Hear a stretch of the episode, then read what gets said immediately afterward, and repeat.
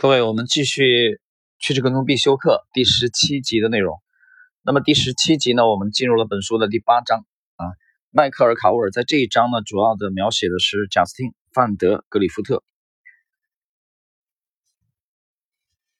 在交易当中，你能控制的因素只有一个：愿意承受多大的亏损。至于能够赚到多少，则是你无法控制的。不论你的愿望多么良好与乐观。你都无法让这个想法按照自己的意志来实现。你能做的就是在出现亏损时停止交易。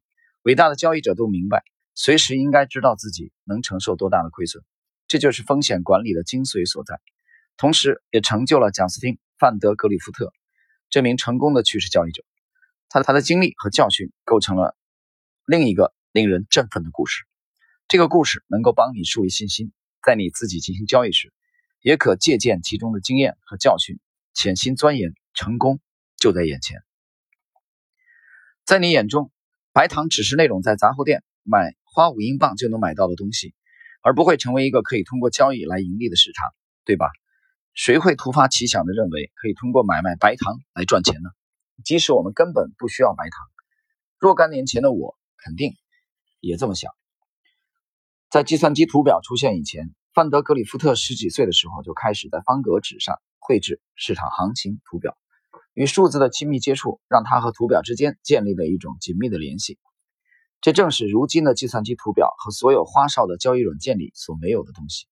在此之前，范德格里夫特还在从事诸如整理杂货和其他跑腿的工作。他做这些事情就是为了存钱，然后用他父亲的账户做白糖交易。但事情并没有那么顺利。范德格里夫特很快得到了惨痛的教训，使他明白交易总是有涨有跌，亏损让人痛苦万分。如何才能找到成功的方法呢？在交易游戏中，获胜代表着一切。我们成长的过程中也持有相同的想法，每个人都希望赢。在大学里玩棒球时，我就十分争强好胜，总想着要赢。但并不是每个人都擅长体育运动。范德格里夫特是班级里。年纪最小的学生，高中毕业时只有十七岁。他不仅年龄最小，身材也十分矮小。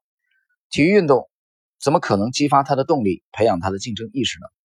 范德格里夫特深知，能让他赢得胜利的战场是教室而非操场。他发现，高中十个运动健儿当中，九个都不可能在金融战场上有所作为，而这正是适合范德格里夫特崭露头角的乐园。多数运动员都认为，只有在运动场上才能激发人们获胜的动力。但实际上，许多具有竞争意识的人从未踏入运动场半步，但并不意味着他们没有获胜的欲望。我不在乎你每天都在做些什么，无论是做交易还是别的什么事情，你一定要有求胜的动力，追求卓越的动力和打败竞争对手的动力。如果你不具备这些动力，那就去找一份为别人服务的工作吧。或者看看买入并长期持有的共同基金能为你做些什么，如此一来，你倒是可以过得更加安稳和惬意的生活。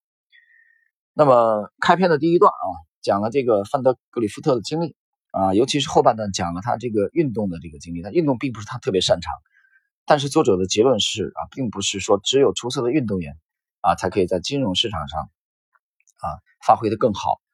但是他讲到了范德格里夫特在童年啊少年时代的这种强烈的求胜欲望啊，这一点其实我深有同感，深有同感。其实，在其实我想了想啊，其实从年轻的时候我就有这种感觉啊，其实我特别喜欢这种竞技性的啊这种这种运动。你想，无论是无论是围棋也好啊，你自己怎么怎么玩呢？所以你需要对手啊，无论乒乓球也好，我喜欢这种对抗性的。其实我记得之前的啊，前一年朋友就在笑话我，他说你怎么总喜欢这种东西？这。总是赢就非常好吗？啊，向我提出质疑，就总是赢有意思吗？就输赢其实有那么重要吗？我有时候想想，其实也没那么重要。啊，你跟朋友打乒乓，你比如我我在上海的这个这个上海人叫搭子啊，这个朋友，嗯，他之前在一家德国的企业这个工作，那我们在上海每周啊都都有，应该三到四小时吧，啊，至少是一场，有时候是两场。其实，作为我们来说，业余的来说，这个这个运动量其实已经啊不算不算很小，但是我我们都想赢啊，我们两个都想赢啊。这种其实就一打打了几年啊，那么你说赢了又能怎么样？你输了又能怎么样？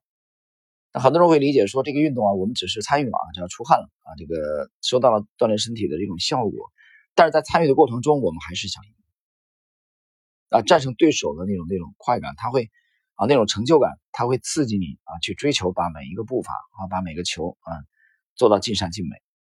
所以我觉得这一点啊，我讲这一点，其实我觉得其实做金融投资也是这样的啊，其实我们都想赢啊。我想想当年我朋友就在笑话我，他说啊，总是总是。把输赢看得那么重要，这有那么重要吗？但是我觉得，如果是你在这个竞技体育的时候，这个这个啊，业余的这种虽然是业余的啊，不是做交易啊，你都是不是很啊认真的话，我觉得那你交易的时候也未必就能很认真。我觉得这是可能还是性格的问题啊。好了，我们进入第八章的这个第二个小节啊，这里面谈到了范德格里夫特的啊具体的他的啊趋势跟踪的。方法，两大趋势跟踪指标：移动平均线与布林线。范德格里夫特就读于北卡罗来纳大学夏洛特分校，学校的图书馆藏有许多有关交易的投资类书籍。大学四年里，他几乎读遍了能找到的所有关于如何在市场中取胜的书。他所读到的大部分书并没有太多价值可言，但范德格里夫特认为每本书都有一些可取之处，不论这点益处是多么微不足道。他很快发现，大部分书籍都会提到交易方法或交易体系，就连写于二十世纪五十年代的书也不例外。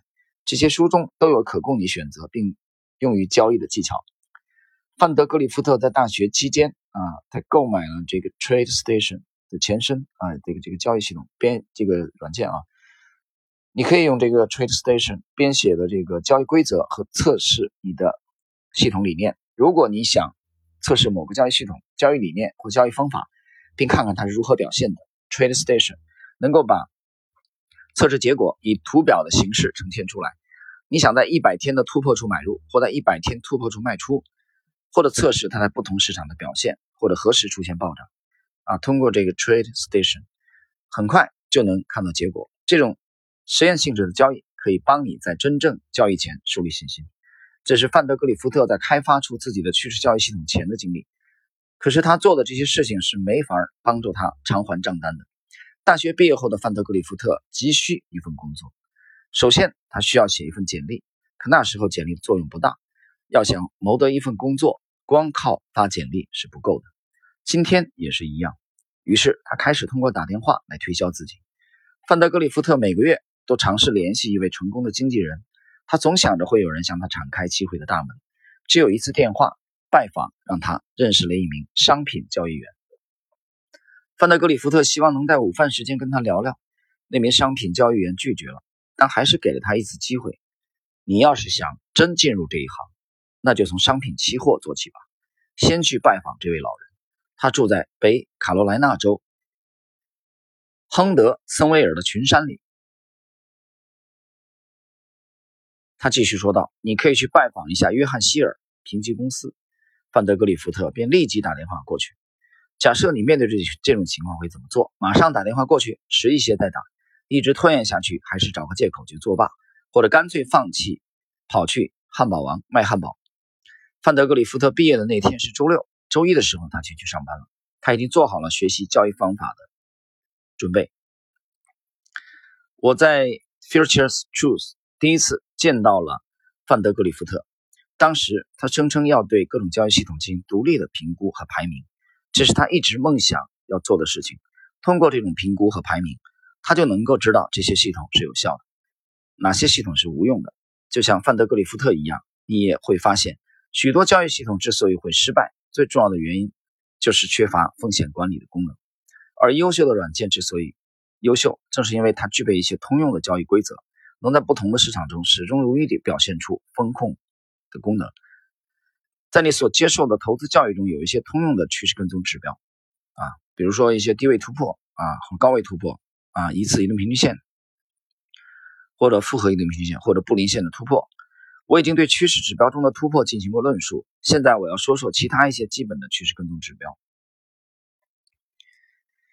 呃，比如说移动平均啊。该指标反映的是一段时期内某只股票的价格平均值。我们用移动平均值强调趋势并平滑了价格波动。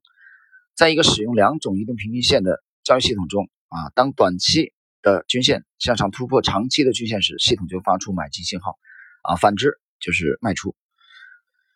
啊，这里他举了例子啊，五十天的这个这个移动平均线的这个算法，其实算术平均啊，这里我们不展开，这内容太初级了啊，不懂的人大家去去去度娘好了。在不同的趋势跟踪法里，进场和离场技术是有差异的。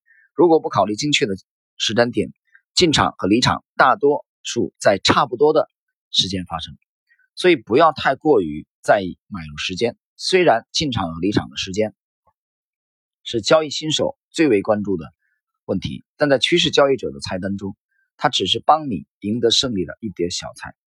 那么更重要的东西是什么呢？相比于担心如何选准一个精确的入场时间，资金管理对你获得成功要重要的多。原因何在？因为我们的资金是有限的。那么我们应该在每笔交易上投入多少资金呢？这又引出了本书其他章节所谈到的风险话题。风险能够产生利润，如果不存在风险，就没有交易的动力。简单来说，如果交易是件很容易的事情，你也就不可能从交易中获得回报了。所以你必须学会控制风险。既然交易的准备工作啊全部就位，范特格里夫特也就没有必要啊在 Futures Truth 待下去了。他的身上涌动着企业家精神的血液。呃，其实最后这一段呢，作者啊迈克尔卡沃尔。那讲的是，其实择时并不是特别重要啊。他想讲的就是风控反而啊，资金管理特别重要。但这一点我持保留意见啊。我认为择时非常重要。我不清楚他在第八章的啊这一节的最后的这一段啊，强调资金管理和风控更重要啊。相对于择时而言，是否是由于啊，他紧接着要展开，就是我们明天呃这个下一节要学习的内容啊。灾难的教训就是资金管理的重要性啊，是为了这个做铺垫啊，还是作者真的认为择时没有这个资金和风控重要？其实都重要啊。作为一个交易体系啊，整个的交易体系人这几个环节都重要，但是择时我认为非常非常重要，因为我们的钱、我们的资金都要讲究效率啊。如果你不讲究择时啊，你的你的交易。啊，比如十笔交易，你你轻松的亏七八笔，这样长此以往，我相信你连做交易的信心都没有了，啊，你会怀疑人生。你的家人可以理解吗？可以接受吗？所以我觉得抛开择时的问题啊，只是去强调资金管理，呃和风控啊，这是有问题的。关于这一点，其实我在我的知识星球啊，叫名字叫点财经当中，呃，有过很多次的这种问答。啊，有新友在在提问，向我提问，我把它，我把这个这个择时啊，如果股票而言，就是择股和择时的重要性，比喻为啊一枚这个导弹啊，比如说这个，呃，比如说战斧，它的这个导弹的这个导引头啊，决定了它的攻击的精度啊，导引头都出了问题，你跟我说你装了很多炸药啊，你跟我说你的这个这个这个啊，导弹的这个尾翼做的很漂亮。啊，导弹的这个这个呃材料控制的很好啊，这都这我觉得这都属于扯，不是说不重要也重要，但是导引头非常重要啊，你得瞄得准才可以。